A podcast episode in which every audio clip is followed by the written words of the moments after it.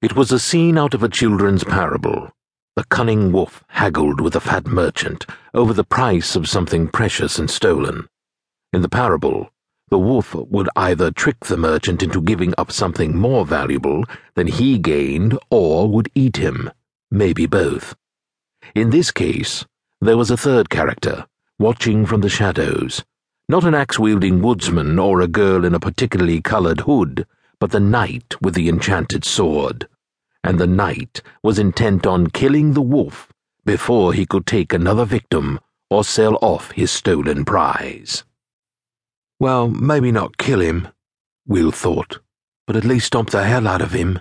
The stable grounds of Cattlehorn covered more acreage than the homes of those who lived there, forming vast blocks like mazes.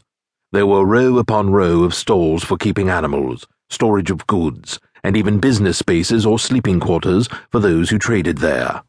Wil had wandered the maze for over an hour before fate and the powers delivered to him exactly what he had been looking for.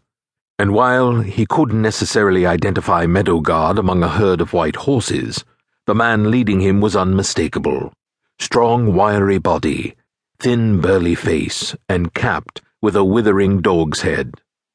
Werewolf, Wil thought, mocking himself. The telltale headgear was patchy in the light of day, the scruffy cape of it just covering his neck. The ears looked nibbled on, teeth were crooked or missing, and the man wearing it the same. Iconography. The word he'd been looking for days before suddenly came to him. Trevor's device for recognizing legendary characters. But Mad Dog McCray was far from legendary. More like infamous, Wil thought. Though he had to admit, the villain did indeed look dangerous, but only if you allowed him to be. If I convince myself that he's mine, my eyes and bearing will convince him too. McCray was talking to a fat man in a luxurious green robe, with rings on nearly all of his chubby fingers.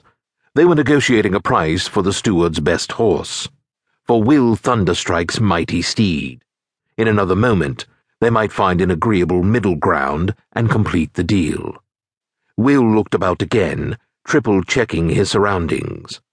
The livery row had only a few passers by, stall shoppers and tethered animals. Most of the visitors and residents of Cattlehorn were over at the auction arenas now, which were the trading grounds the town was known for. There were no constables in sight, if there were any here at all. The way Ned talked, most order in Cattlehorn was kept by merchants' hired goons anyway. That was fine. Wil wasn't looking for help from the law. He just wanted to make sure it didn't interfere. The fat man didn't seem to have any muscle around either.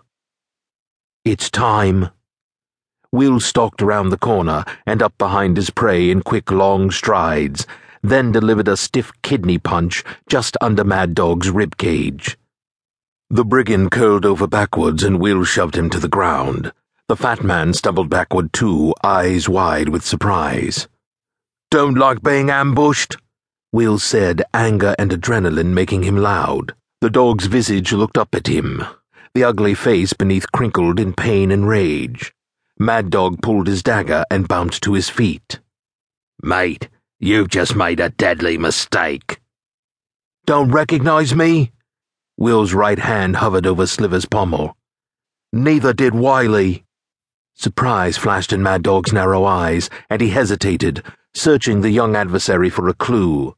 Finally, realization crawled across his scruffy face. That's right, Wil said. This is my horse. Didn't expect to see me, did you? Neither did. I don't know what you're talking about, Mad Dog barked, or who this Willie is. So I'll give you one chance to. That scruff. Wiley told me everything right before I killed him. Wil lied, drawing his sword. With this blade. You want to do this the hard way, mongrel? So be it. Wil lunged forward and issued the same flurry of sword work he usually opened with when sparring Trevor. Mad Dog gave ground, parring the final thrust with his knife.